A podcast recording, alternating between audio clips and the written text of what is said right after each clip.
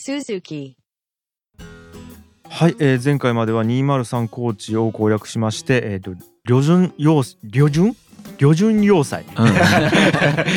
旅順要塞が、えー陥落したというところまでですね。い。で一方でこれまあその南方戦線なんだよね。はい、で一方で北方にも戦線がありますよね。うん、日本も本軍がいるところですね。一軍と二軍がいるところですよね。はい、まあ旅順でちょうど激戦が続いていた第二回総攻撃の直前あたりに戻ります。うん一旦はい、 10月ぐらいですね。うん、北方の方では釈迦海戦というのが行われていました。ほう、釈迦、はい、日本軍が領洋から敗走するロシア軍を追撃できなかったって言ってうん領洋海戦があって追撃できませんでしたって話ありましたよはね、いはいはい、しかも戦闘後戦力の補充に手間取っていることをロシア軍に知られてしまいまうすん、ロシア軍は戦闘意欲を取り戻しつつあったとうん、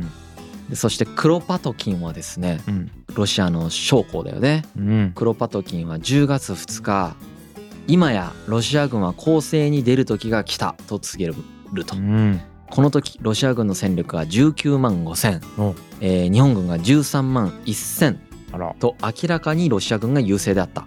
うん、ロシア軍は領洋の雪辱を果たすべくですねうん、領洋の北方に展開する日本軍を釈迦の左岸に押し返そうこの小さい川があるんですけど釈迦っていううん、左岸左側の岸の方にうん、押し返そうと攻撃を仕掛けてくるということが起こりますうん、日本軍はロシア軍が南下しているという知らせを受けますうん、まあとか迫ってきてるってことだよね、はいはいで領洋海戦で消費した弾薬がまだ十分に補充されておらず、うん方針はまだ定まっていませんでしたうん、しかしこれまでのロシア軍の弱さを考えるとうん、戦った方がいいだろうっていうふうに思われます、ううんん、でも装備の不安からうんこれはちょっと守りに徹した方がいいのかなという考え方も出てきますね、うん、まあ、結局は戦力を結集してロシア軍の動きに備えるっていう対応となりまなるしほたど、なるほど、はい戦うってことなんでしょうねこれね、はいはうん、でロシア軍の方はといえば偵察をしつつ慎重に前進してきます、い、まあ、これがなんていうかな結構ゆっくり前進してきたたせいで、お、うん、まあ、結局日本軍が結構準備できたらしいんだけどねこの間にねう、、うんん、っていうのもありますねうん、うん、で日本軍はまあその戦力結集した後結局10日からですね攻勢に転じて本格的な戦いに発展していきます、はいはい、まあ、数にねロシア軍が勝っているんで激しい戦闘になるんだけれども、各方面でね一進一退を繰り返していくっていうようなうん、状態がまあ繰り広げられて全体として日本軍の方が優勢となっていくんですね。ええ、うん結構差があるのに、うん、へえ、これね、まあ、結構日本軍って強いんだよね。えあとロシア軍がやっぱり弱いんだよね。え、えロシア軍全体がまず連携が欠如してた。え、はクロパトキンは全軍を統一して動かそうとしてたんだけどい、うん、実際には彼にはそのようなスキルはなかったらしい。うん、これに対して日本軍は動きが鈍かったねうん師団を交代させるとか指揮系統にあんまり乱れがなかったんだってへえこれはほらあの通信持ってるからさ日本なる軍ほどそうかそうかうんそれいうのも、それを使って無駄のない動きを日本軍はしてたんだがうんクロパトキンは全軍を統一して動かそうとして失敗してるわけですねうんロシアの兵士たちは各地から送られてくるとすぐに戦闘に投入され歩兵と歩兵の連携作戦を行うだけの訓練も受けられず経験も積めないっていうようなまあ、その連度も低い兵士が投入されていたっなるほどていうことですね。うんまあ、このような状況の中ちょっとずつ日本が攻勢で優勢になっていった結果ですねうん10月20日までこの戦いが続いたそうでうす、んまあ、だから10月10日ぐらいから10月20日まで10日間ぐらいこの戦いが続いたそうですはいはい日本軍の死傷者は2万497人うんめちゃくちゃ亡くなってますよ死ねんでますねはい、しかしロシア軍の死傷者っていうのは行方不明者と合計すると4万769人ああ向こうもだいぶうんだからロシア軍の方がさらにその損害が大きかったっていうことですね、いうんうん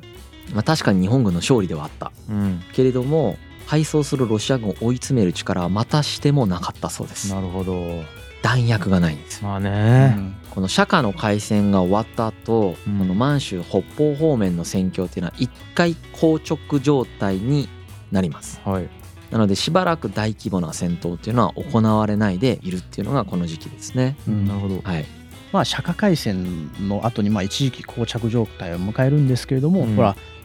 前回で話した児玉源太郎がトイレにこもった話はいはい それがちょうどこのタイミングなんですよねあー釈迦改正の後なんですよね、うんまあ、ルーズベルトにこう日露講和の打診がされて う、んで現場ではその追撃命令を児玉は出さなかったけれども突き上げを食らってその言い訳をですね、こうはい はいはいトイレの中で考えてた、まあこうれそれはこのタイミングの話でなするほどなるほど、押すねこのエピソー ド好きなんだろうねそうそうそう このエピソードなんか好きなんだ すごい人間味があふれあるるよねそうそうストーリー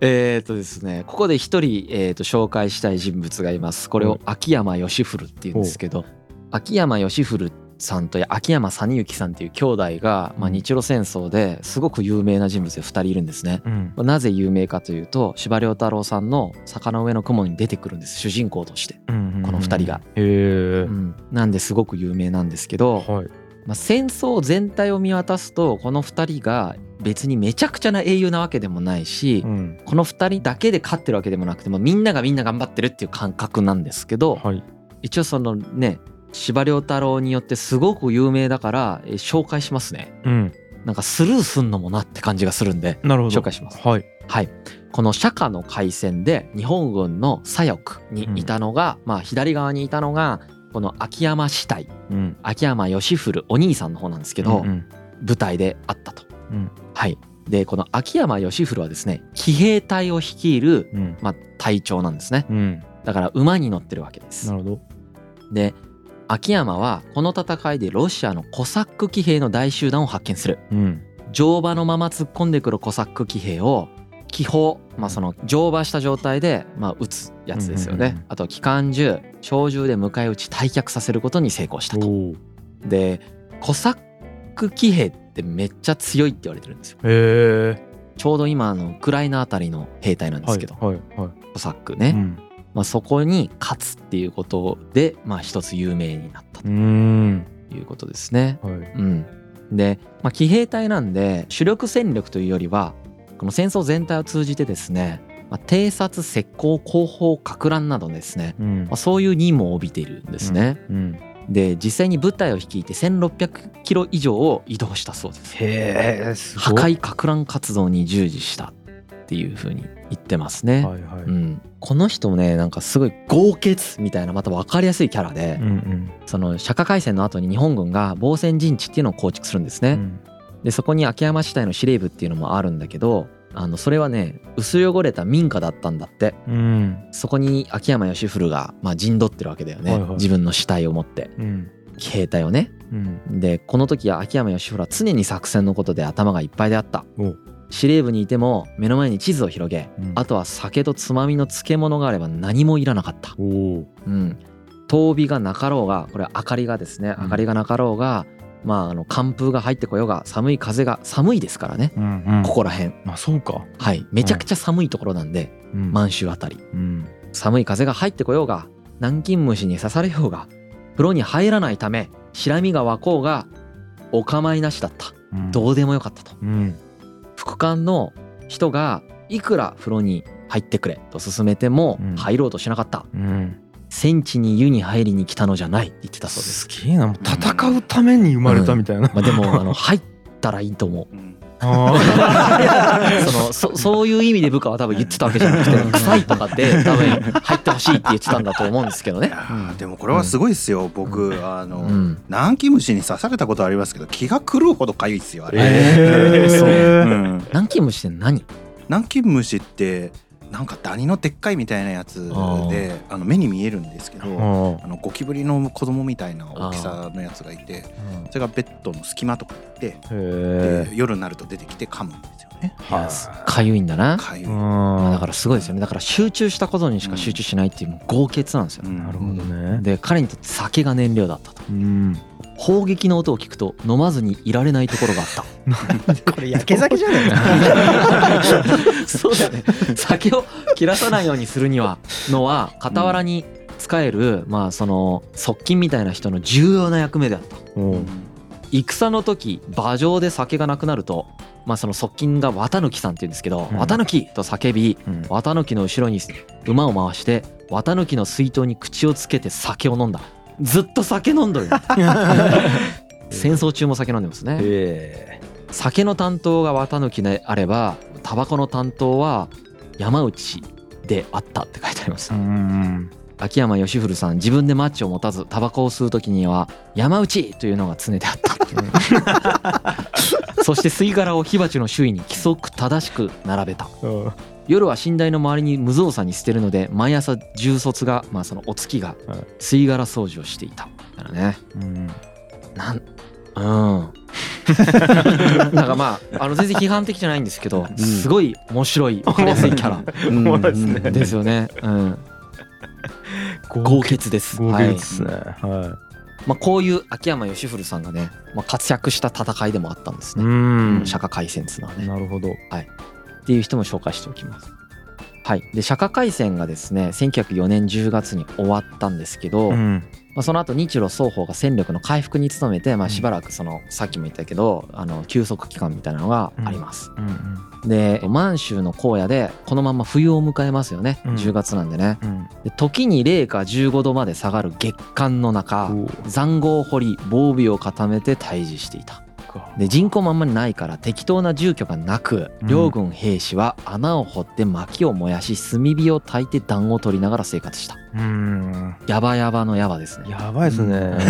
うんそっかだから今まで聞いた戦い全部寒いとこでやってるんですね寒いとこでやってますで10月ほら11 5, 月月2月から始めて、うんまあ、5月ぐらいからなんかこう本格的に戦い始めてるからうんここで初めて本格的冬を迎えてるっていう状態になるわけですよねはいはいうんはういんはい、しかし忘れてはならないがこの時日本人が戦ってるのはロシア人ですからあロシア人って寒さにめちゃくちゃ強いんですよマあジでそうっすよねうんはここがちょっとね読みが甘かったとこなんですよね、ええそんな寒さに強い人間おらんやろって日本人は思ってたんだようね、んそしたらその想像を上に をの上を行く強さをロシア人が持ってたりするみたいなことがこの後起こるんですけどへねえそうそうそうはい まあ、この時にまあ日本軍もちょっと気を緩めてたんですよね。うんまあ、どうもそのロシア人ロシア側もちょっと気を緩めてたらしくて、うんまあ、これはちょっと余談のエピソードなんですけども現場の日本軍兵士とロシア軍兵士でちょっとささやかな交流があったみたいなんですよね。うんで慣れ慣れ合いが生まれていくんですよ。うんな例えばその物を交換するようになるんですよねうん現場でうん最初はタバコ程度だったんだけれども、うん次第にエスカレートしてなんかいたずら書きまでそういうふうになんか交換するようになったんですよね。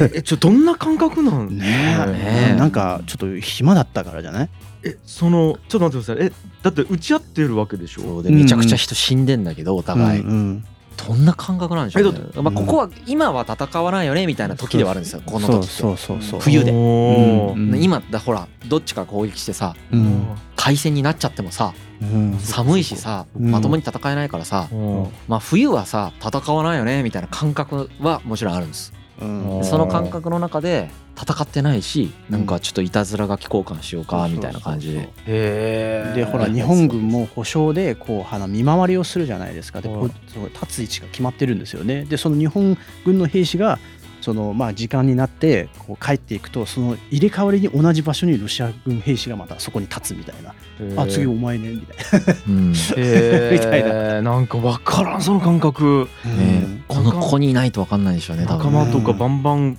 殺された相手の兵士とうんやってるんですよねそれうんうんへえなるほどまあ、この時日本軍のその満州軍司令本部ですよねうんまあ、司令部はですねその翌年氷が溶けてきたら雪が溶けてきたら決戦しようとうんそれで全てが決まるだろうと、まあ、それまではそのなんていうかな弾薬集めるとかにもう専念しようとうんであとは旅順で戦いを終えたその第三軍が来るのを待とうと、うんまあ、そういうふうに思ってたわけですうね、んこんな寒い時にロシア軍動かんやろとうんしかしですねロシア軍は実はその雪辱を期してですねうん準備を進めていましたうんうんまあ、西方からですね、まあ、その西のモスクワの方からかなうんシベリア鉄道を経て軍と物資が法典に集中して集まるっていうことが今起こっていてうん兵力が25万人を超える規模にまで達していたおおどんどんどんどん集まってきてたっおておおいう状態が起こってましたうね、んそして不意打ちを打たれますなるほ広大の海戦っていうんですけど、黒い溝に大と書いて、まあ、地名ですよね国交大の海戦うんはいでこの後に法典海戦っていうもう大海戦があるんですけど、これの前哨戦として捉えられるような海戦です。これが起こったのが1905年の1月24からまあ4日間うんですねだからんど冬ですねねえ一番寒い時だめちゃくちゃ寒い時にはこれが実際起こると、いはい、うん、法典に新たな軍隊が次々と到着していったうんロシア軍司令部は攻撃の意思を固め作戦計画を立て始めたうんクロパトキンは増強された軍を左翼に第1軍右翼に第2軍中央に第3軍といった、まあ、第3軍に編成をしたとうん一方で日本の大山岩尾うんですね、うん大本営の参謀司令部のトップの人ですよねあと児玉源太郎ねうんえー旅順に来た人だよね、うん本部からね、うんの総司令部はですねロシアの動きを完全に見誤っていた、うんまあ、さっきも言ったようにその厳冬期にですね厳しい冬には大規模作戦はないであろうというふうに思っていたうんで1月24日ロシア軍が川を越えて攻勢に出てきたんだとうんでこのロシア軍の兵力っていうのをまあそんな今やろとうん2個師団程度かなというふうに思っていて、はいはいまあ、日本軍もうん少量のね、えー軍隊を派遣したらはいロシア軍は歩兵だけでも9万っていう大軍でうあの全然太刀打ちができなかったおうんなのでこれでロシア軍がね不意をついて日本軍は大苦戦することになりますうわはいここを正気とみなしたグリッペンベルク将軍という人が率いるうん第2軍ロシアの第2軍がさらに攻勢をかけてきますおグリッペンベルクっていうのはドイツ系ロシア人うんでこの人がさらに攻勢をかけてくるうんで25日の夜には国交大がロシア軍によって地名ですねうん占領されてしまいます、んはい。しかし、この時ロシア軍は東方に配置されていた先ほど紹介した秋山義古少将の部隊を過大に評価し、うんその後の陳丹穂っていうとこがあるんですけど、うん陳丹穂 の、なんで笑ったんですかなんで笑ったんですか思い出しちゃう思い出しちゃうで別もに思いこのタイミングでチン陳丹穂あです。はい。すいませんその後の陳丹穂への進行は慎重に進めて いった。慎重にいや、あの慎重に。慎重しょうもないわ。すいませんでもこういうのついつい出てくるんだねすいませんはいはいはいそうですね。ロシア軍の作戦計画はですね、はいこの第2軍のチンタンホ占領をもって、はい第1軍第3軍との連携をして、うん次の作戦に入る予定で秋山義古さんを恐れて、うん慎重に進行していくことになっていったんですけども、はいまあ、この進行しながらですねやっぱりそのロシア軍が連携が悪いんですよね。うんこの連携が悪い間に日本軍が準備を整えてうん攻撃されていたところに戦力を集中するっていうことができるようになっていきます。うんはい、しかし氷点下20度近い極寒と風雪が襲う状況下であったと。で3日間両軍の間で激しい戦闘がここで続いていった、うんまあ、ここはねあの今までとは違って日本軍は簡単には勝てなかったそううです、ん寒いからだと思うんだけどなこの時ね秋山死体の戦いでね部下の豊部がねうん陳丹砲を守ってるんですようんロシア軍が攻撃を始めた時に豊部が馬の死傷が多いのでうん馬を後方集落に移したいっていう風に、うんまあ、秋山義古に願い出てきます、はいはいこれを義古は許さずですねうん騎兵は馬と一緒に死ぬるのじゃ下げてはいかんと言えって言ったらそうでうす、んはいまあ、結果ですねあその豊部死体だけでも馬の死傷っていうのが150頭に及んでしまったうんうんまあ、しかしその馬をね後ろに移させると死守の覚悟が鈍るというふうに判断したそうですね、なるほどううんんなんともっすねまあ、絶対に守れって言ってるってことですね、うんはい、さらに吉古は選挙視察のためにですね紀方兵陣地に出て行った、そうですまあなんか危ねえとこに行こうとしたはいしたら副官に止められた「閣下今は危なくありますからどうぞお出にならぬように」って言ったら、うん秋山義古さんは「うんまあええよ」って言って言ったらしいですカリカリカリ「 まあええよ」って言ったら言ったらしいですね、どのトーンかは知らんけど「まあまあええよ」って言って言ったらしいです、よめちゃくちゃ軽いじゃんいいよいいよ絶対違うだろ、うんまあ、止める手を押しのけて泰然と、まうあ、ん敵情視察に行ったとうんはい。まあ、これ部下としてはねなんかすごい軍心が立ってるように見えたそうですよう。ーん頼もしいわね。なるほうどんあとは、まあ、そうですねロシア人のその死骸とかを見てですねうんいろんなことしてるね。うんなるほどけどなんかその地面が凍ってんだってうん掘れないんだってうんだからその雪で埋めるんですってうん雪でまず、うんしたらその雪がほら風でさ飛んじゃってさ、その死死体がまたこう露呈するんだって、うんうんそしたら秋山義古がその小卒に「おいあれを見い敵のやついつの間にか知らぬ間に来て自分で勝手に死んでいるぞ」って言って大笑いしてたそうです。なんかなんなかんとも紹介しなくていいんだけど別に いやこれもねうんまあなんかどんな人かが分かりやすいそよねういう人なんですねやっぱブラックジョークだよね、うん はいだけどこの後すごいなんかね窮地に立たされたそうで、うん敵に囲まれたそうです、うん秋山義文さ、うんんでその満州の軍司令本部からですね軍総司令部から田村森江さんっていう人が来たとどういう状況なのかっていうのを見に来たそしたらものすげえ猛攻を受けてたんですってうんでじゃあ司令部の部屋でその秋山義古がうんあぐらかいて座ってんだってうんで水筒にブランデー入れてうんこう飲みながらねうんその地図の前でなんか考えてるらしいでうす、んでその人にねこの田村森江さんがね、うんまあ、あの秋山義古うにん「陛下いかがでございますか?」はい言ったらうん「まあ見た通り無事だここれからどうなされますか?」言ったら「どうしようもないよ」って言ったらしいで すやばいやばいやばい酔っ払いやもんアル中やんい やまあアル中ってなんかねもうこんだから腹が座ってるってことだと思うんですよ う んめちゃくちゃやばいけどへ平常なんでしょ うね。うんうんで後に秋山義弘は言ってたそうです。うんあの田村が来た時っていうのは本当にどうしようもなかった。うん敵は迫っているしうんいつ敵に突入するかされるかもうんまあわからない時でうんそれで俺はあとピストルに弾丸を込めておいてうんもしそうなった時に自分でポンとやるつもりじゃったよって言ってた。ねえー後にねうんなんかもう腹座ってんすね肝がすっげえ腹が座ってんでしょうねこの人ねあー強胆なんだよねほどそれで多分有名なんでしょうね一つはねでこのもう弾丸も打ち尽くしたんだってうんあのまあ普段ならねその遠兵が欲しい時もねあの絶対言わなかったんでそうですようんいや他の場所に兵を回してくれとうんいう態度を取ってたそうですけどでこうやってめちゃくちゃ攻められてる時にさすがに助けを求めたそうです、うんうんそうですね、まあ、なんで、まあ、この豪傑をですねうんロシア軍としてはめちゃくちゃ過大評価して、うんなんかあこれはどういうことなのかは詳細はちょっと僕も分かってないんですけど、はいはい普通だったら逃げるみたいな話なんだと思うんだよね多うんう分、んうん あのなんでまだいるんだろうみたいになってうんなるほど思ったより兵力あるんだじゃないかみたいに思ったんでしょうねうん過大評価をしちゃってうん退却命令を出すんですよねクロパトキン勝ってんのに、へえうんでめちゃくちゃ攻めて、うんで吉古としてはもうどうしようもないよって言ってんのに、うんめちゃくちゃ勝ってるロシア軍の方がビビって退却しちゃうんですよ、えーうんこんなこと起こるんだって感じですよね、へえでグリッペンベルクはねロシア軍の中で珍しくやる気がある人なんですこの人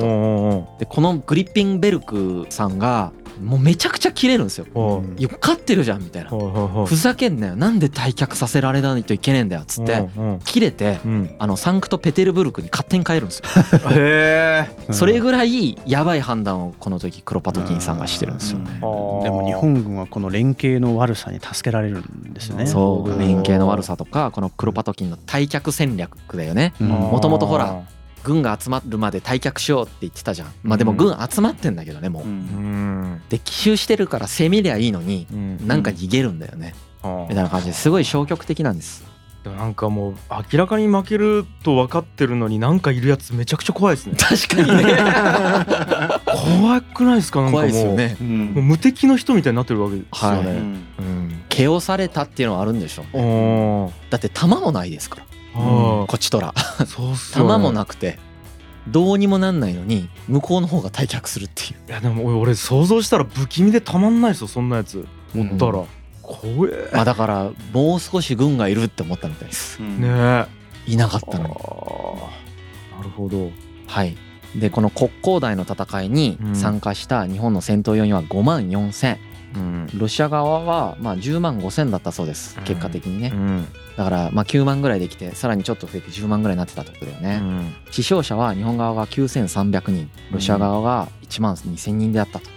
まあねほんとここ口で簡単に9300人とか言ってるけどさ、何万人とか、そうだね。とんでもないことだよね毎回とんで毎もない回なこの毎回毎回こんなすごい人数が死傷者としてカウントされてると、結構凄惨な光景がやっぱりあの戦った後にやっぱ広がってて、うんその日本軍の兵士たちってほら攻撃を遮るための堀とか穴を手で掘ろうとしたんですよね、でもね土が凍っているからなかなか掘れないんですようんうわでやっと掘ってこのまんじゅうぐらいのなけなしの土を集めてそれでこう遮ったつもりでこう敵弾に撃たれてこう戦死していったっていうでその死体は寒さでみんな硬直して直視できない悲惨さだったそうですえこれはきついねまあこの国交大の戦いにも勝つんだよね日本があこれもまあうん逃げたからね向あこうまあが、ねはいまあその防御戦闘みたいなのも徐々にね日本軍ができるようになっていったらしいんですねこの戦闘中にね、うんうんあとはそのロシア軍の攻撃っていうのが砲撃のみで積極的な攻撃をかけてこなかったんで、うんまあ、なんとかなったっていうふうに言われているそうですしかしですね、まあ、これは本当にやばいって思ったみたいでこの時後に大山岩尾さんですねあうんの殲滅されるものと覚悟したと言ってました、ここがは実はね日露戦争最大の危機だったんだよねうーんなるほどなんかこういう勝ち方あるんだなって感じですよねあ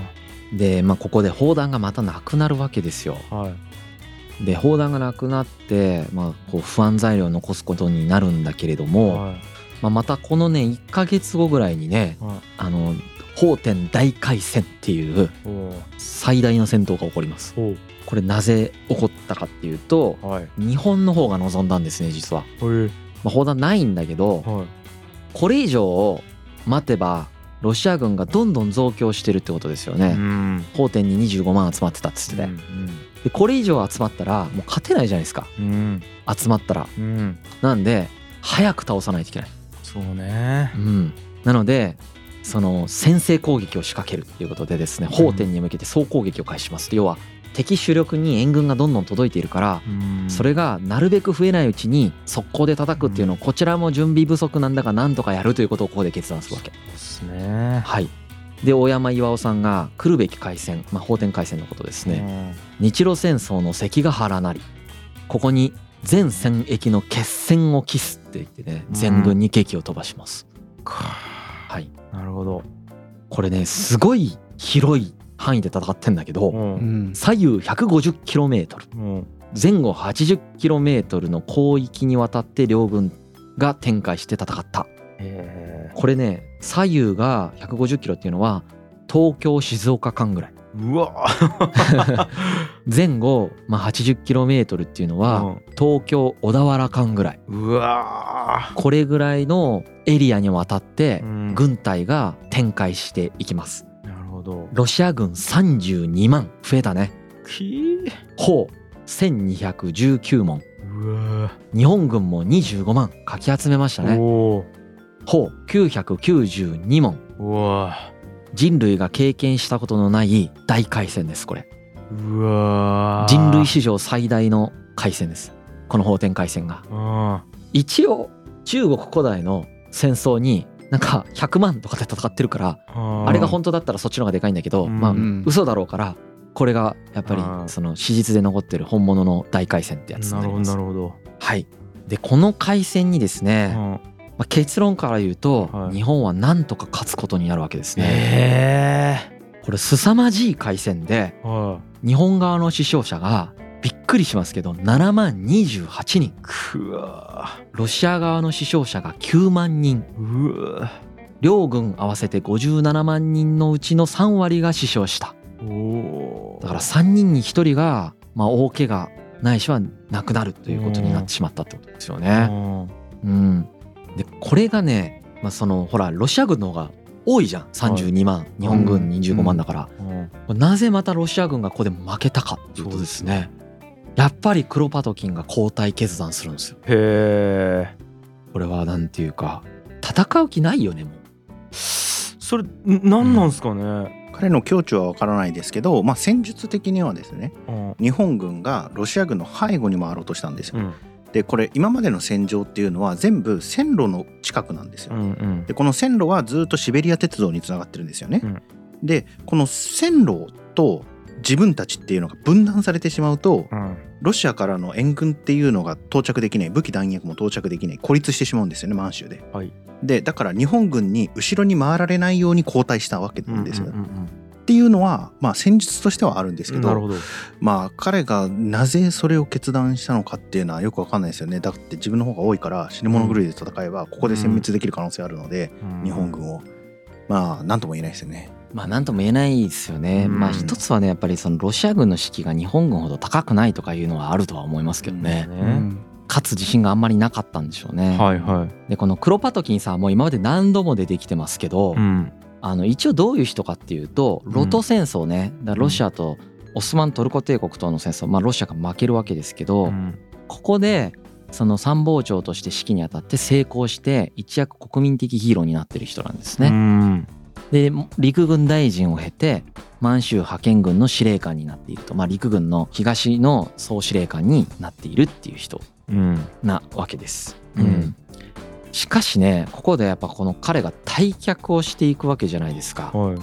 退却したことによってものすごく汚名をかぶりましてうん戦いの途中で罷免されるに至ります。あらなんでね国民の罵声を浴びてですね、うんあのこの方一応その戦死とかはしなかったんですけどん結局戦後、国民の罵声を浴びるようになって、うん中央の部隊からも去っていって、まうあ、ん陸軍大臣までした国民の元ヒーローがですね、まんあ小学校の教師になるというのが晩年だったそうですね。へーあーでもね、もう天寿を全うできた。だけでもね、 ねそうだよね。うんうなん、るほどそうですねで、うんなのでこのロシア軍は全戦線にわたって退却を開始してしまいます、開戦してんのにうんうんクロパトキン総司令官がうん全部隊を北方の鉄領方面へと撤退を命じてしまうと、うんうん、なので法天とその周辺を日本軍が完全に占領するということがまあ起こるわけですようんね、はいはいはい撤退したからですねうんはいしかしまあこの撤退したロシア軍を追撃するっていうことは日本軍にはもうできないなぜならば防弾がないからです、あうーんうん、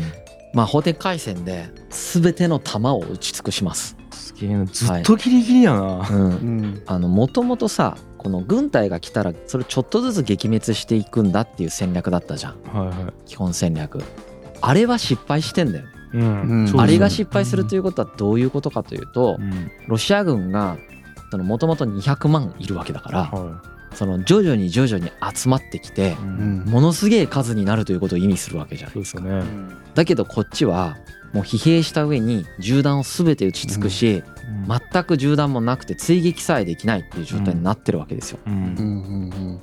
ある意味負けはしてないんだけどうん勝ってるわけでもないんですよね、うんううんんあの兵力を削っていかないといけなかったんですよはいうんそれができてないんですようんここがだから日本軍のちょっと辛いとこなんですようん。そうねですね。うんあとなんかこう本によってはその撃滅に失敗した理由の一つにこう第三軍に降りているこう作戦指示がなんかあまり不明確だったっていう説もあるんですよね。うんなんか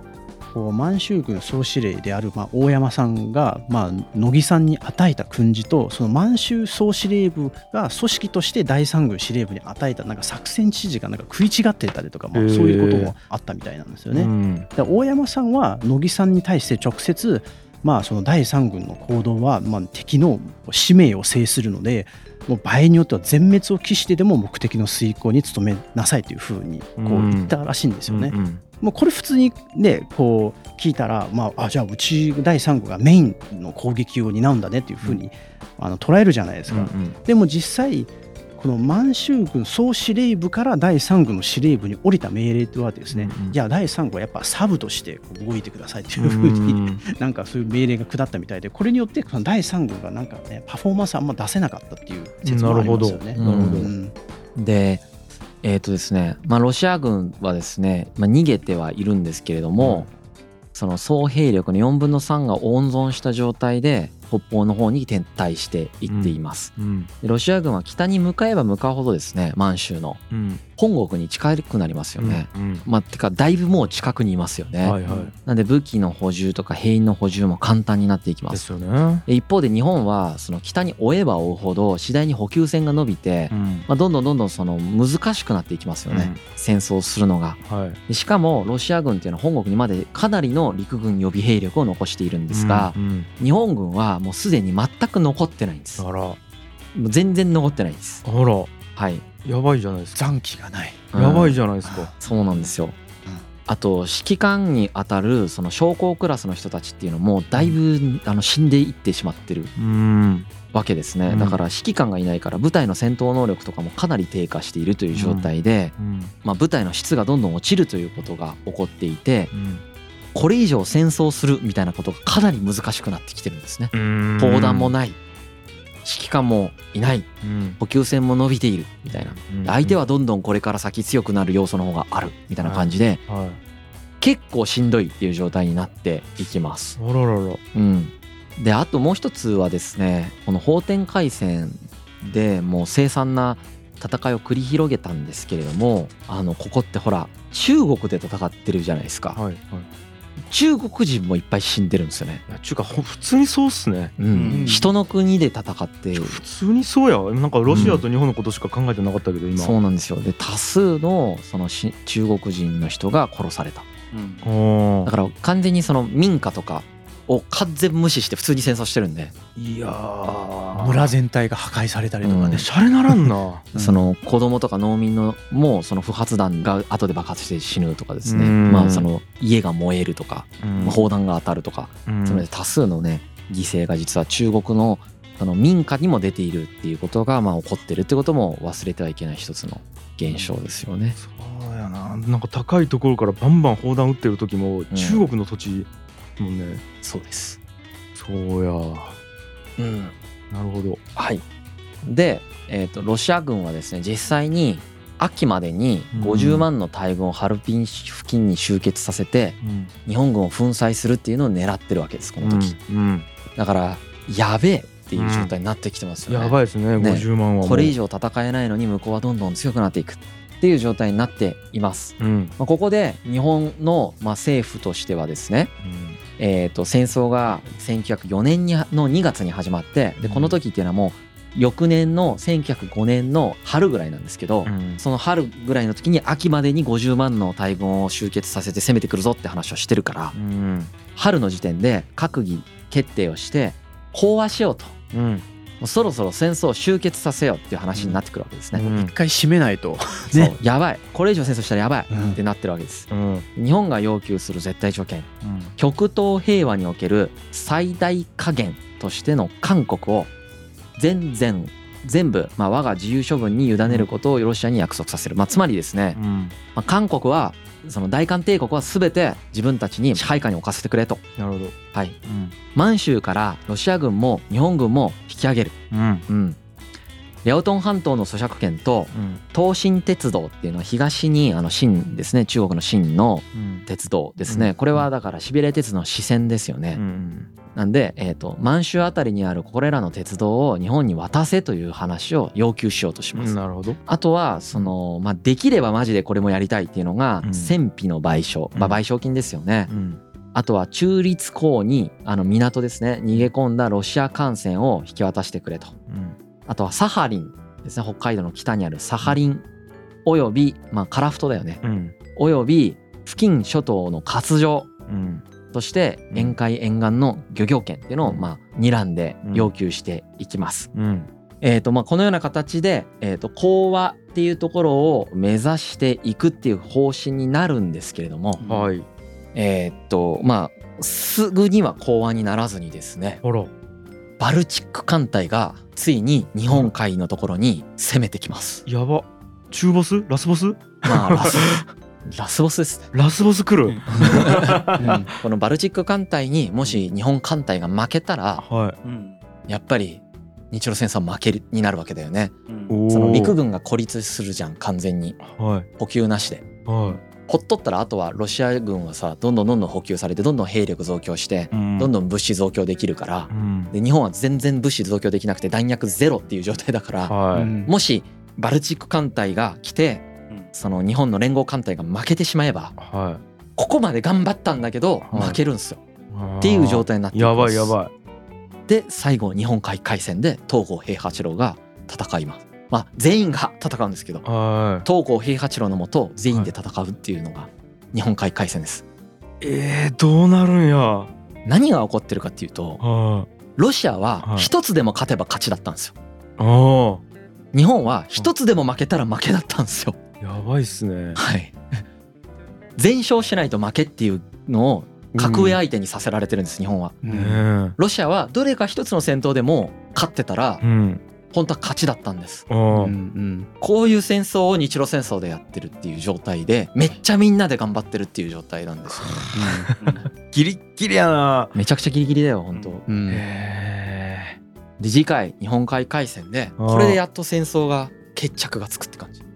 いやーちょっとどうなるんや やっとここまで来た俺たちも戦ってるんです よはい、やっと日本海海戦まで来たうんリスナーの皆さんもそう思ってるでしょう戦ねってますね 一気に聞いている人とかすげえ思ってるでしょ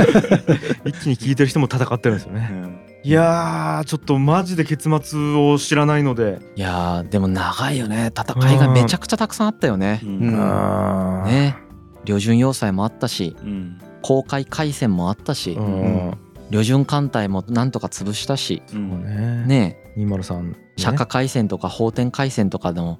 北方での海戦もたくさんあったしあーでももうこれ最後の最後の日本海海戦うん、ここまで勝ち続けてはいこれで負けたら全て終わりみたいなやつが最後にあるんですようんこれやばくないですかやべえやべえ艦隊がど今ういうメンタルでこの戦いに挑むの東郷平八郎はって思うよ俺やはーいばいっすよ、うんなるほど、うんは、これが次回なんでちょっとじゃいあはい次回やりましょうわかりました、いありがとうございました